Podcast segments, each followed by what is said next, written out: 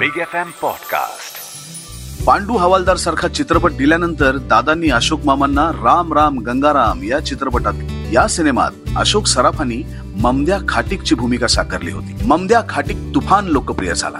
पण अशोक सराफ नाटकाच्या प्रयोगावेळी श्रीरामपूरला गेले असताना एक अजब प्रकार घडला. भर प्रयोगात चार सहा माणसं अचानक घुसली. प्रयोग थांबला.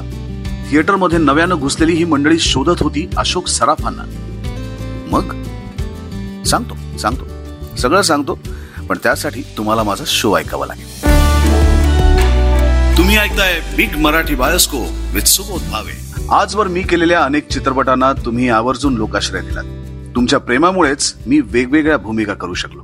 आता या big Marathi bioscope with Subodh Bhave या शो मधून मी तुमच्याशी बोलीन आणि ते सुद्धा अगदी थेट. आता प्रश्न असा येतो की काय असेल या शो मध्ये? मंडळी या शो मध्ये मी उलगडून दाखवणारे मराठी मनोरंजन सृष्टीचे अनेक जाणते अजाणते पैलू. अगदी भालजी पेंढारकर अनंत माने यांच्यापासून अलीकडच्या नागराज मंजुळे रवी जाधव पर्यंत आणि चंद्रकांत सूर्यकांत यांच्यापासून अंकुश चौधरी स्वप्नील जोशी पर्यंत अनेकांचा लखलखत्या चंदेरी प्रवासाला इथे उजाळा दिला जाईल. सगळ्यात महत्वाचं जयश्री गडकर यांच्यापासून अलीकडच्या सोनाली कुलकर्णी पूजा सावंत यांच्या अदांचा उल्लेख येथे होईल. चला तर मग सुरू करूया. तर पहिला किस्सा मी सांगणार आहे मराठीतले एव्हरग्रीन अभिनेते दिग्दर्शक निर्माते गायक सचिन पिळगावकर यांच्याबद्दल. सचिनजी यांनी दिग्दर्शन केलेला कोणताही सिनेमा घ्या. त्याच्या टायटल्समध्ये दिग्दर्शक सचिन असंच लिहिलेलं दिसतं. हा पण आज मी तुम्हाला त्यांच्याच एका टोपण नावाचा किस्सा सांगणार आहे. सचिन पिळगावकर यांनी दिग्दर्शनात पाऊल ठेवलं ते मायबाप या सिनेमाद्वारे. पण त्यांनी आपल्या या पहिल्या चित्रपटाला दिग्दर्शक म्हणून टोपण नाव घ्यायचं ठरवलं. मुळात सचिन हे सारस्वत. त्याच गोव्यातलं मंगेशी हे त्यांचं कुलदैवत. तर आता दिग्दर्शनात सीमोल्लंघन केलंय तर मंगेशीला जाऊन अभिषेक करून घेऊ अशी मनीषा बाळगून असलेल्या सचिन यांनी आपल्या पहिल्या सिनेमासाठी टोपण नाव ठेवलं अभिषेक. अर्थातच अभिषेक हे नाव ठेवण्यामागे श्रद्धेचा भाग जास्त होता. या चित्रपटात सचिन पिळगावकर यांच्याबरोबर संगीता संजय जोग प्रिया तेंडुलकर सुमती जोगळेकर श्रीकांत मोघे दया डोंगरे अशोक सराफ शलाका विजू खोटे आदींच्या भूमिका होत्या. पण यातली त्यापुढची गंमत अशी की या सिनेमाची दखल घेतानाही कालांतराने दिग्दर्शक सचिन अशीच घेतली जाऊ लागली. रसिक हो कलाकाराचं काम एकदा आवडलं की रसिक प्रेक्षकांसाठी तो त्यांच्या गळ्यातला ताईत असतो. त्याला कुठे ठेवू आणि कुठे नको असं त्यांना होतं. त्यांना भेटायची एकही संधी ही मंडळी सोडत नसतात. खरंच सांगतो. असाच एक किस्सा घडला होता. मराठी इंडस्ट्रीचे मामा म्हणवल्या जाणाऱ्या अशोक सराफ यांच्याबद्दल. हा काळ नक्की सांगता येणार नाही पण साधारण एकोणीसशे ऐंशीच्या अलीकडचा पलीकडचा काळ असावा. त्यावेळी दादा कोणके आणि अशोक सराफ ही जोडी बक्कळ चालली होती. पांडू हवालदार सारखा चित्रपट दिल्यानंतर दादांनी अशोक मामांना राम राम गंगाराम या चित्रपटात तुम्ही जर हा सिनेमा पाहिला असेल तर तुमच्या लक्षात येईल या सिनेमात अशोक सराफांनी ममद्या खाटिकची भूमिका साकारली होती. मामांनी ती नेहमीप्रमाणेच गजब साकारली. आणि व्हायचं तेच झालं. ममद्या खाटिक तुफान लोकप्रिय झाला.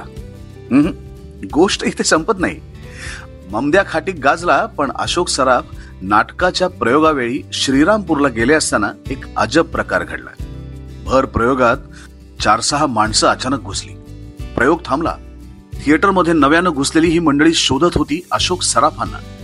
अंगावर शर्ट लुंगी लुंगी ही पळलेली त्यावर रक्ताचे ओले सुके डाग असा साधारण अवतार होता. या सगळ्यांना बघून थिएटरमधलं वातावरण एकदम टाईट झालं. प्रयोग थांबला.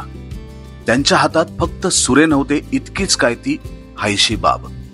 त्यांची चौकशी केल्यावर कळलं त्यांच्या मबद्या खाटिकला भेटायला आणि त्याचा सत्कार करायला ही सगळी मंडळी आली होती.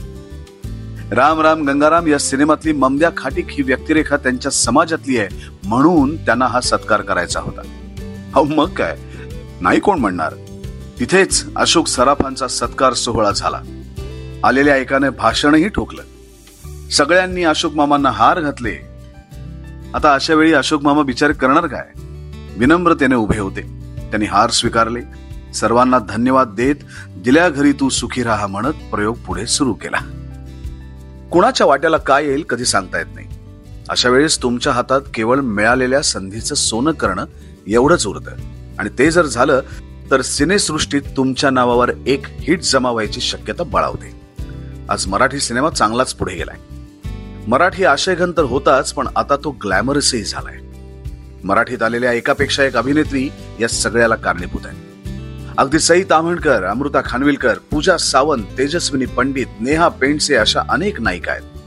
पण तुम्हाला माहितीये यातल्या एका ग्लॅमरस नायिकेनं आपल्या पहिल्या सिनेमात खलनायिकेची भूमिका साकारली होती. तिचं नाव आहे तेजस्विनी पंडित.